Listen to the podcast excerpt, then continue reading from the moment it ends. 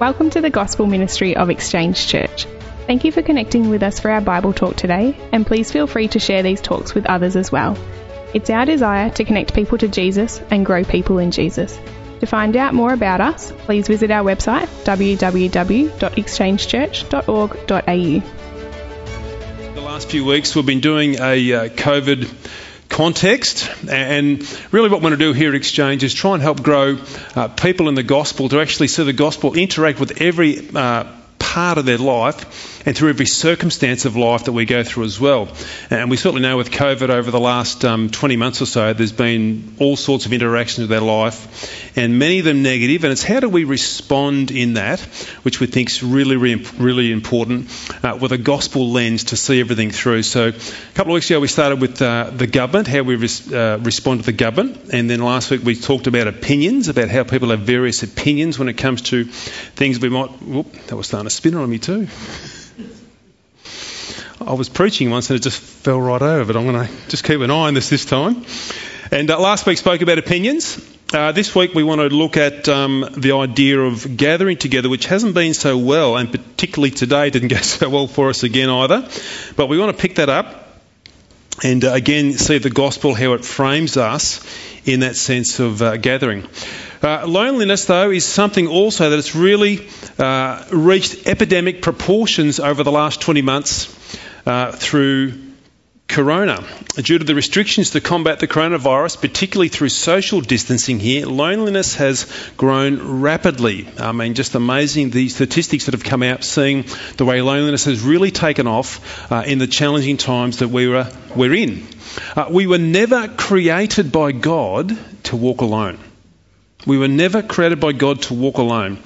Uh, the first thing that God said that wasn't good, wasn't good in the Garden of Eden, right back in the early chapters of Genesis, was this: it's not good for man to be alone. And they were the words from God at that time. Why? Because we are created for community. We are created for community. In the image of the community of the triune God, Father, Son and Spirit, there's a community there. In that link, we actually are created to be in community, in that image, designed to live in the community that God has called us into being. So if you've got your Bibles, please, we're going to go to Hebrews chapter ten and uh, just think a bit about this community that God's called us to be a part of.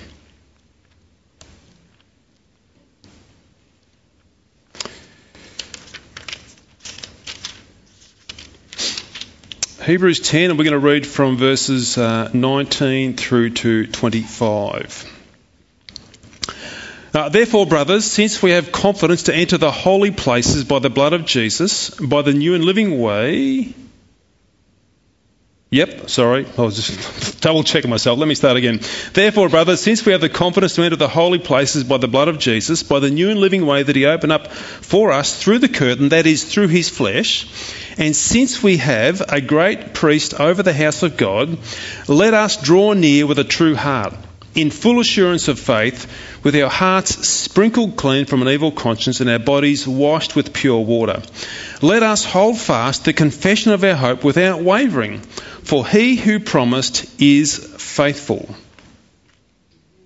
And let us consider how to stir up one another to love and good works, not neglecting to meet together, as is the habit of some, but encouraging one another, and all the more as you see the day drawing near. Amen. Father, we thank you now for this great opportunity to come and open up your word. We ask and pray, Holy Spirit, as we just think about gathering, as we think about the community that you've given to us, and the call that you've called us to be a vital part of that community.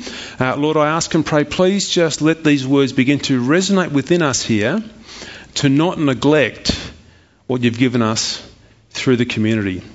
Help us, Lord, to see now, just it's a wonderful, glorious and a vital thing uh, for our lives to be gathered together in community. Holy Spirit, we ask for your help now, and we ask it in Jesus' name. Amen. Uh, Hebrews is a wonderful book. We believe it's possibly a single sermon that's been uh, written, or sp- obviously spoken to church hurts, but now written for us to see. Uh, we don't know the author's name in the book of Hebrews, but we do, we do know that he was writing to a church that was struggling, a, a church that was in persecution and a church that was in challenging times. There's a few themes that run through Hebrews, but one of the, the really powerful ones is uh, the supremacy of Christ. It's really evident in those early chapters, and those early chapters do show this, the person of Jesus Christ as supreme over creation, supreme over all things. And then if you follow that on, that Jesus Christ becomes the ultimate fulfillment of the entire sacrificial system as you read through Hebrews as well, and you see what's happening there that deals with our sin before God. So there's this great picture here in Hebrews of the supremacy of Christ and this fulfilling work of who Jesus is and uh, what he's done for us on our behalf. And look, like a lot of the New Testament letters, uh, Hebrews has this teaching up front. It's what we know about God. We call this the theology of God, or the teaching about who God is and what he's done. And then it moves into application. Okay, what does this mean then? How does the gospel then look in my life? How does the gospel work? What should by, what should be my response to such grace that God has shown and given me through Jesus Christ? And one of these responses that we are called to today is to stir each other up in love and good works and to gather corporately as the family of Christ. That's one of the responses here he's going to lead us into as this uh, this letter is written for us. Here's our big idea as we think about that today, and it's this. Uh, Jesus has called us into gospel community, that is to gather together, to be built up and encouraged in love and good works. Jesus has called us into gospel community, that is to gather together, to be built up and encouraged in love and good works. Okay, uh, as we think about this now, it's really important again for the foundations that the writer has laid for us in Hebrews, and the foundation of any motivation is really important for the way we respond in life and think about that. And what Hebrews gives us here in these early parts is this unbreakable gospel foundation, which actually sees all of our responses come from that. And Hebrews ten nineteen, this actual part of the Bible we've looked at now, is it's a real turning point in this book. But before they turn to application in this turning point here in the book of Hebrews, they actually sort of recap the foundation again in a couple of verses. Verse nineteen says this: since we have confidence to enter the holy places by the blood of Jesus, since, because of this, because of the finished work of Jesus Christ, his life, his death, and his resurrection, because of this, we have immovable confidence, unshakable confidence to come before God as our Heavenly Father. It's not about my achievements. It's not about my abilities. It's not about my resume. It's nothing about me at all, actually, because all of that stuff in the light of God is a big fail as far as trying to impress God with my right standing. But because of Jesus, God loves me. God welcomes me wholeheartedly through the work of Christ. Verse twenty-one, he says then, since we have a great high priest over the house of God. Here again, just laying a gospel foundation. Uh, in the Old Testament, a priest was, was the go-between for the people and God. The people would sin, and the priest would be offering sacrifices on their behalf. Daily offering sacrifices, actually. But now, we have Jesus, the Son of God, as our faithful high priest, or our faithful, loving go-between between us and God. He's the one who's bridged the gap for us. So when you think about that, this is actually just all gospel in those first couple of verses. Again, recapping this foundation. This is the all-powerful, chain-breaking news of the gospel. It's because of what Jesus has done. This is the stuff that sets captives free. Free from what?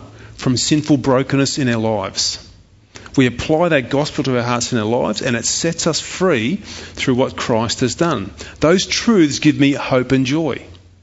When I hear that again, because I'm, I see that I'm loved and accepted by God through Jesus, no matter what I have done or who I am, because it's not about me, it's about Christ.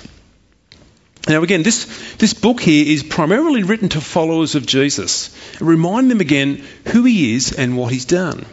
So, but if you're not a believer today, we are super glad you're online with us. Really, we love to welcome new people to Exchange Church because there's lots of stuff here for you as well as we think about the community that God's called us into, because you might be feeling, I feel lost and alone. I'm not sure who I am. Well, Jesus wants to call you into his community to find identity in Christ and forgiveness in Christ alone. So let's think about now this foundation he's built and where the writer takes us to next. And as I said, uh, Hebrews ten nineteen is a it's a turning point in this whole book.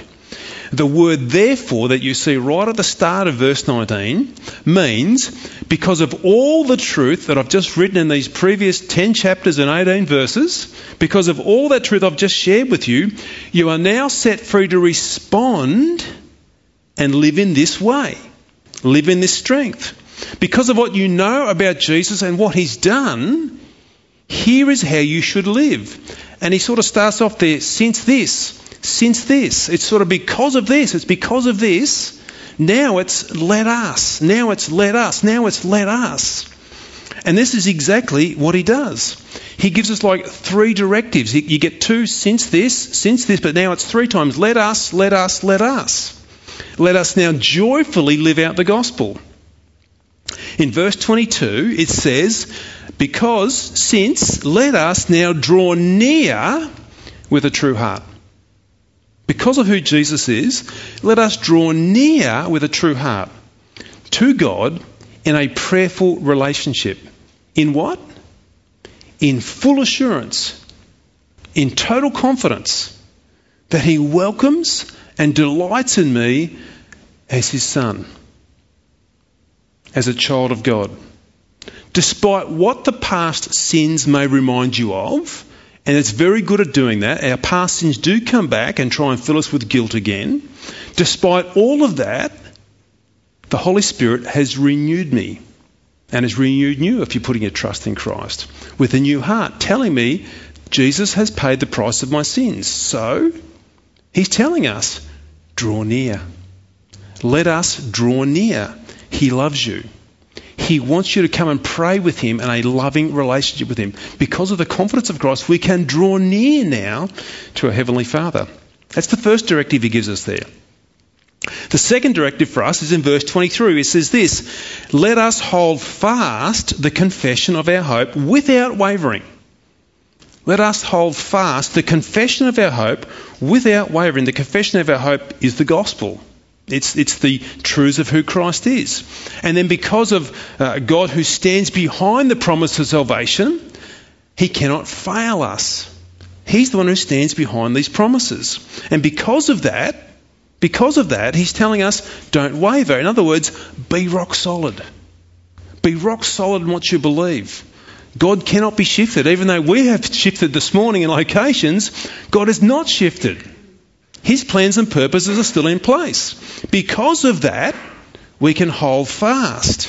When the winds of adversity come to smash us from pillar to post, and it does in all sorts of ways, he's saying, let that serve to stiffen or grow our resolve, to grow our hope in what we believe. Hold fast to the confession of our hope.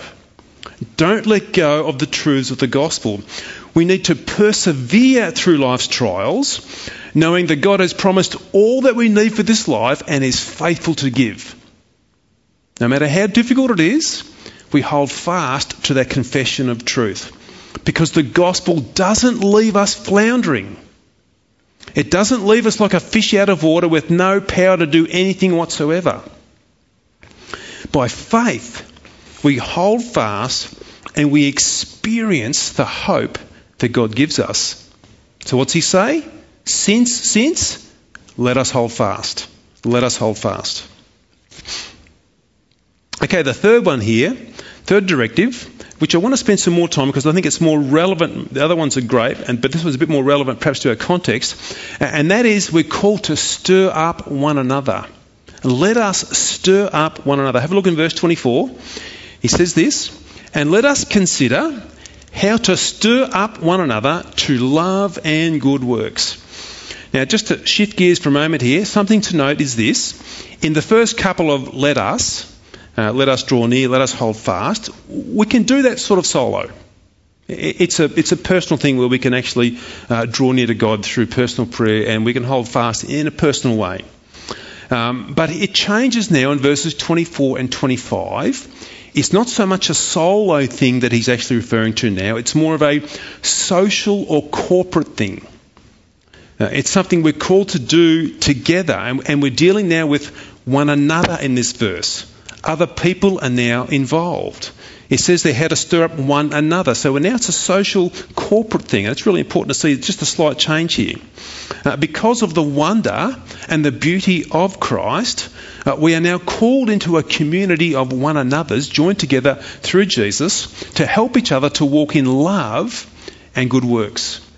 Not singularly, but as a community. Firstly, we're told there, consider. Consider how to do this. Let us consider how to stir up one another. In other words, we are to be thoughtful and thinking about how can we build each other up in love and good works. How can I consider what to do that will help build up others in this community in love and good works? That is to take the time to carefully think through what will be helpful to foster, to encourage love and good works amongst God people, amongst God's people in and through the church. Maybe we need to stop and think, is this action I'm thinking about, about me, about elevating me, about lifting my profile? Or am I thinking about others through what I'm planning to do that will help grow them and encourage them and stir them up? Because we're told to consider this here. Here's an example. Hannah leads our E C kids when it's able to operate. Is she building a name for herself when she gets up and she asks for volunteers to help out so that people will notice her? Is, is that what Hannah's about when she does that and she calls for volunteers? Or is Hannah trying to stir up good works of love within the church to help grow our kids in the gospel? Now, fortunately, I know Hannah really well, and she's the real deal. She's genuinely here seeking good works of love to see our kids, these precious next generation, grow deep in Christ. Hannah's doing this in the larger family of the church to stir up positive gospel action, positive good works. So why does Hannah do this? Hannah does this because of the sense this and the sense that. And the response is, because of the glorious good news of Jesus Christ, she wants kids to know and to grow in the person of Christ. Stirring up love and good works, considering how to do that. Uh, how else are we also called to stir up love and good works as we look at this passage? It's a corporate thing, as we've just said. It's a together thing. It's a gathering thing. Look in verse twenty-five with me. Not neglecting to meet together, as is the habit of some, but encouraging one another, and all the more as you see the day drawing near. Uh, if there's one thing that we can say very clearly about the last twenty months is that COVID uh, has smashed our gatherings, particularly over the last twenty months. Uh, we've taken a massive hit there today. We would have, would have had about seventy people across two services. We haven't got that today. I think I worked out last year our longest period was sixteen weeks of live streaming with just in our homes, and no one else could come into your home at that particular time. I did some other calculations, and I think I'm very close to saying it's probably two out of the three Sundays over the last twenty months we've actually been either at home or in very restricted numbers. All that says is our gathering together has been hit really, really hard. Now, those sort of seasons, times, aren't good for the growth of our faith. They actually hamper our growth and our faith in Christ. They actually hamper our growth in the gospel. In fact, we can begin to develop new habits that aren't good for us when it's like that, the whole staying home thing. And unfortunately for some, the call to stay home feels good for them. Feels easy.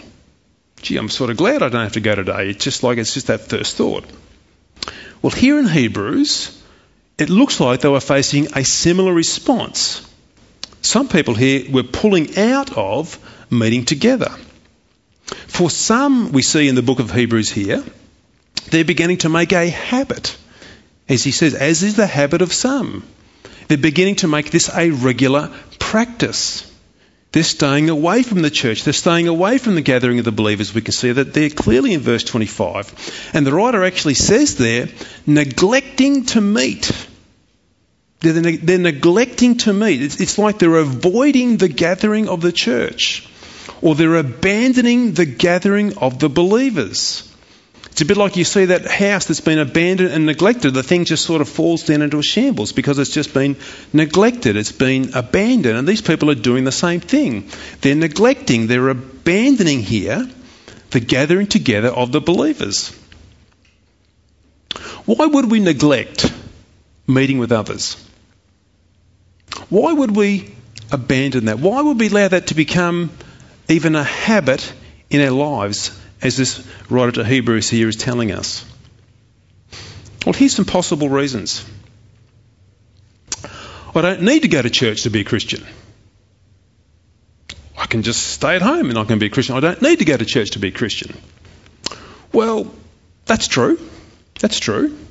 But it's probably a bit like being married to somebody and never living with them. How would that go? I don't think it'd go too well at all, would it? You would have no meaningful relationship with that person if you were married to them, but you never lived with them. So how on the earth would you be able to, to encourage others to love and good works, as we've just been told here, to do that, if you're not in fellowship with others? It's just not going to happen.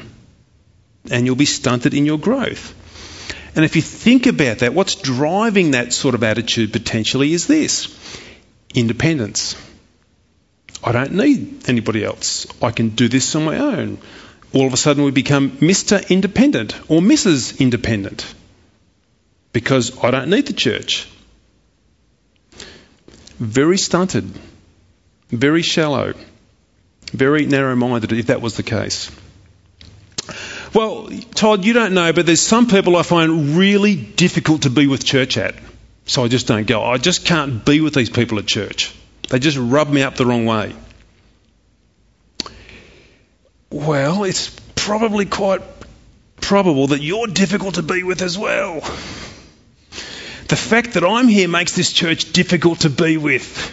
Because I bring my stuff to this church and not all my stuff is good stuff. I bring some bad stuff to this church.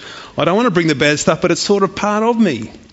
Well, I find these people really hard, so I just don't go. Well, the church is a sanctifying tool that God has given to us. It's something to mould us into the image of Christ. People and their differences is what God uses to build within us a godly patience, a godly character, a godly generosity, and a godly love. And particularly with people that we don't feel like we just click with. It's difficult. Because when we meet people who think differently to me and act differently to me, it causes me then to work harder on that patience and work harder on that love and work harder on that generosity towards them. It is hard. I get that, because there's some people you just click really well with just like that. And there's others it's not so easy. But God's got a purpose in that. He's changing us. He's reshaping us. He's remoulding us. And it's helping me to become more humble and softer of heart and to stop looking in and to begin to look out. And if I neglect that, if I abandon that, then I miss out on a vital part of my growth as a follower of Jesus. I'm not being shaped because I'm not allowing myself to be across the tools that God's given to me through different people. I miss out on that. But Todd, they don't really need me at church anyway because I'm so insignificant, so I won't go. Well, that's a self-centered attitude of self-pity because that's thinking all about you. That's not thinking about the greater body. You're focusing on yourself and you're not looking out at the whole body. Paul calls the church a body. And when any part is missing, Paul says we all suffer. So you might think you're insignificant, but you're not. Uh, my good friend Jeff had a uh, abscess in his teeth this week. It's only a really small part of Jeff's body, but I'm sure he felt that big time. I'm getting a few nods out here as well. He felt that big time. So when somebody's away, we miss them. It hurts the rest of the body. So don't think, oh, I'm not really... You are. We love you and you should be here to encourage us and so we can encourage you. So when people neglect fellowship for that reason, thinking I'm insignificant, that hurts across the board. Todd, you don't know, life's so hard, I just can't face people at church at the moment. I, it's so difficult, I just can't go, I can't bear it, so I won't go. People can think like that. Now, I can get that for a week or two. There are some parts of life that are painfully challenging and difficult, and you might just need a week or two to regather your balance and actually sort of get yourself collected again, and then, yep, I, I, I get that. So I, I totally understand, yeah, for a week or two, through a really challenging point, I just need to regroup. But when you neglect fellowship, abandon fellowship, avoid fellowship, week after week, after week, after week, after week, after week, what are you doing? You are cutting yourself off from the very thing that God has given to you for strength and encouragement. You may think it's too hard, but you're actually cutting yourself off from the very thing that God has given you for strength and encouragement. And the longer you do that, saying it's all too hard, life's too tough, I won't go, the longer you do that, the harder it will be to get going again. Inevitably, you will just dig a deeper hole for yourself. The longer you're away, it'll feel like, I feel like I've got to start all over again. Life is difficult. Life is tough. But don't let that become a habit. Don't let that become your go-to default mechanism. I just won't go because it's all too hard. Again, let me say this lovingly and carefully. If you begin to think like that, that too is a self-centered attitude. It's not helpful for you. It's not helpful for the body. This is not what God has called us to, to just avoid for that reason. Well, here's another one. I just can't be bothered going to church today. I've got other things I'd like to do, more perhaps fun things. This is potentially one of the main reasons people do neglect fellowship or abandon fellowship or, or make it a habit. Uh, live streaming today again. This is not helping, this whole scenario here of just staying at home. And let me really be clear here about live stream. Live stream isn't church. Live stream is not church. So don't begin to think, well, yes, I'm still doing church because I'm watching the live stream. No, live stream isn't church. Church, as the Bible says it, is the called out ones, the ones who are called out of the darkness of this world, the ones who are called out of um, the darkness of this kingdom and called into the kingdom of light, into Christ's kingdom, and then gathering face to face in community. That's what church is. That's what fellowship is. It's not live stream. Our live streaming is simply an encouragement that we can do something while we're in this difficult situation. Now, I certainly get that getting to corporate gatherings isn't easy. I understand that. Uh, we raised four kids and did our best to take them to church, often twice on Sundays, and also midweek meetings as well. Uh, often Laurel would go early and do singing or keyboard or something, and I would have to gather the three kids. I got very good at doing ponytails on three girls. I was especially at ponytails. If they wanted anything else, I was in trouble. But I can tell you, I can tell you, for us, it started about seven, seven thirty in the morning.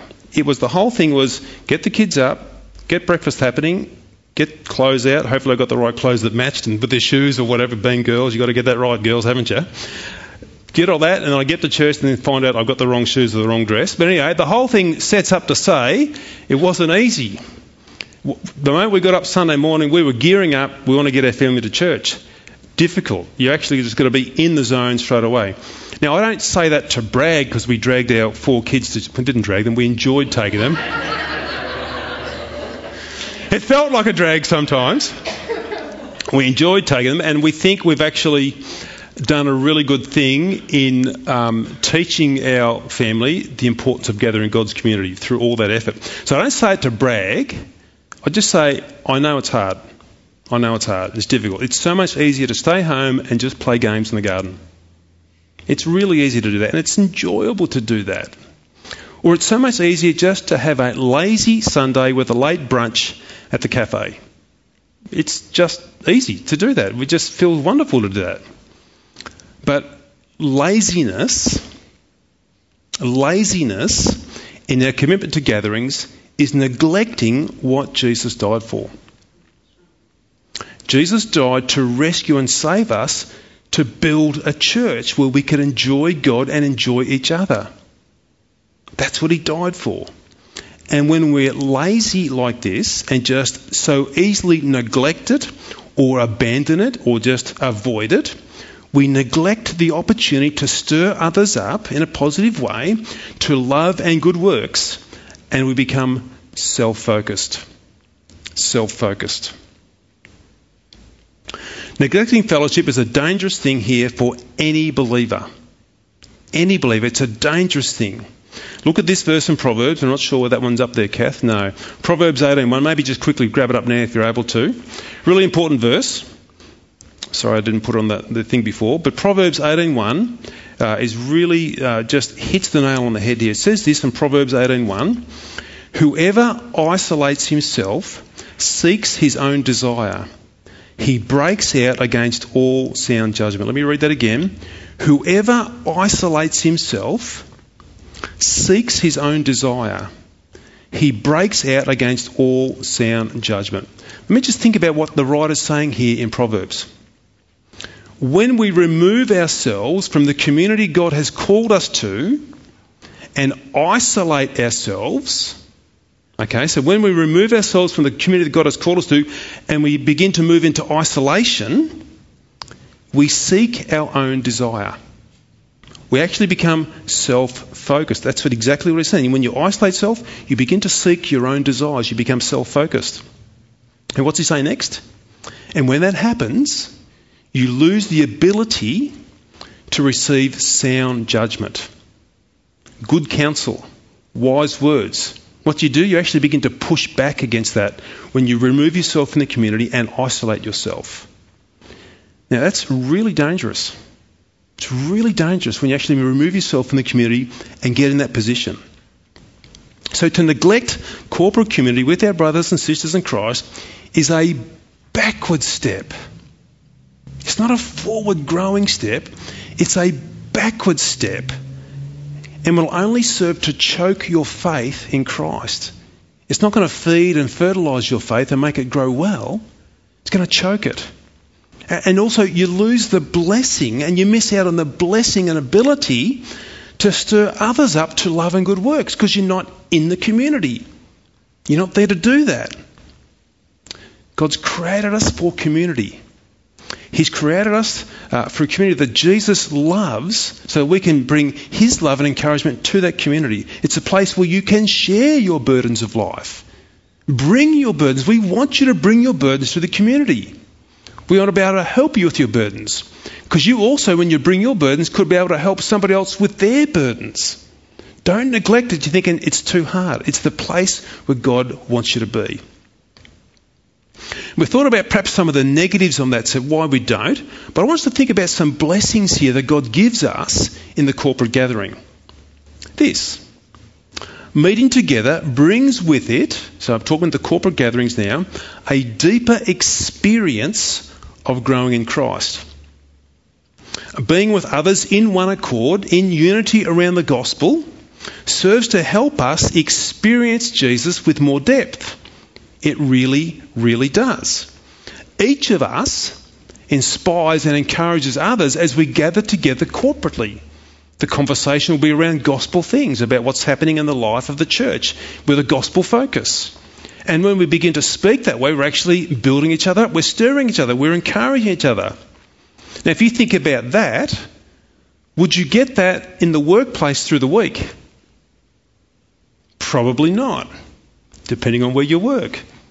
One person does work in a good place, but others don't. It could be all about the targets for that week. It could be about meeting all the meetings you've got to go to. There'll be nothing really gospel there.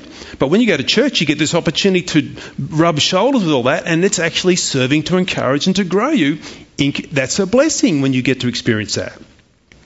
There's one. Corporate worship in a gathered community is an uplifting experience. When I talk about corporate worship, I'm talking about singing and music. Singing the gospel is a powerful thing we get to be involved in. It does wonders for us. I've had many experiences here of, of powerfully being lifted up uh, through gospel-driven worship. I love it. I just love it when we sing these truths and the way God's gifted people with great voices and uh, talented musicians to pull this together. It's just a powerful thing to be in. It's just amazing what God uses to actually build us up through the corporate gathering, through music and through worship. Now, sure, you might say, but I can do that at home with a music track. I can just put my C D on or go onto Spotify or Apple uh, Music or something and, and I can do that. And I don't need to be with others. Yeah, yeah, true, true. But I think there's something special that the Holy Spirit does within us as we gather together and we just see each other singing and worshipping and rejoicing. It actually does something within us to grow us in a corporate sense. Here's a fantastic quote from Martin Luther that he said about that. At home, in my own house, there is no warmth or vigour in me. But in the church, where the multitude is gathered together, a fire is kindled in my heart, and it breaks its way through, says Martin Luther. What's he talking about?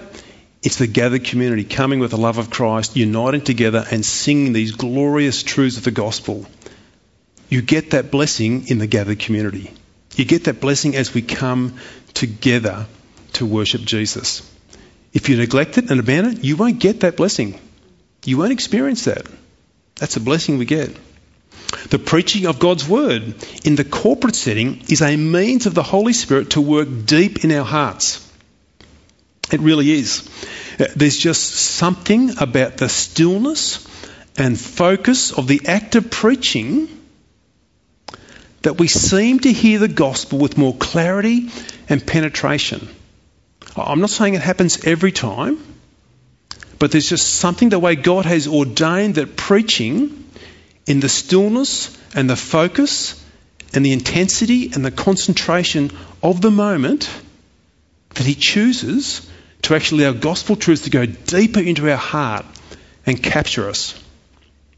Now, again, I'm not saying that's the only way that God works in preaching, because you can put on a good video sermon or a good audio sermon and you can get some good stuff out of it. But it's not the same as being live. There's just a difference there. And it's remarkable how the Holy Spirit uses this live presentation through preaching to powerfully send the message of the, of the gospel to convict us with amazing power and deepen us as well. The New Testament church was modelled around corporate preaching in the in the body. Paul told Timothy in Second Timothy, preach the word in season and out of season. Do this in the corporate sense. Do this in the gathered community. So there's some blessings that we get just by being together and gathering as that body. So where does this corporate gathering take place then for us? Well, well, there's two places here primarily we see that at Exchange Church. We have our larger corporate gatherings on Sunday, which we've just spoken a bit about, and this is the context where you experience some of these really wonderful things God does in our midst as we gather. Uh, it's an opportunity to be with the larger community and develop wider relationships. The last few weeks we've had groups of uh, twenty and sort of up to thirty was going to be this week. We've had some new people join the church over the last few weeks, which is amazing. But these new people haven't met the rest of the church yet.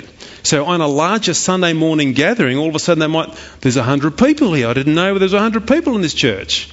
And that's the experience you get to have At, uh, on, on a larger gathering. At this stage, unfortunately, we are still under COVID restrictions. We're doing all we can to maximise that, but only can do what we can do. Our second context is this. We also have our Connect and Grow groups. We call them our C G groups. This is another aspect here of corporate gathering on a smaller scale. Uh, you may not get the benefits of communal worship through music and stuff like that, But there's other benefits you get from this corporate group coming together in a smaller scale. You, you'll get this more intimate relational context in a smaller group in these gatherings. A, a place perhaps for more targeted love and good works as you really get to know each other well in our Connect and Grow groups to be able to stir each other up with.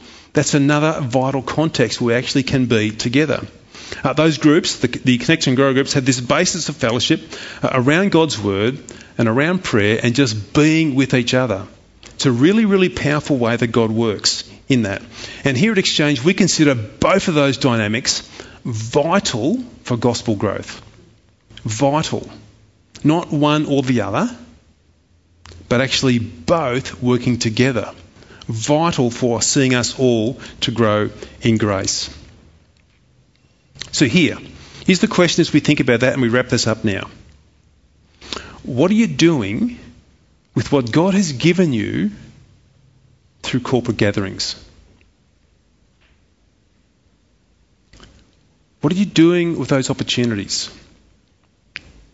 Are you neglecting those opportunities and placing a low value on them? Has it become sort of, maybe I will, maybe I won't? Or do you see what God's given to us as his means of grace, and you do your utmost to make them a priority in your life? It's not negotiable. I'm gathering with the believers.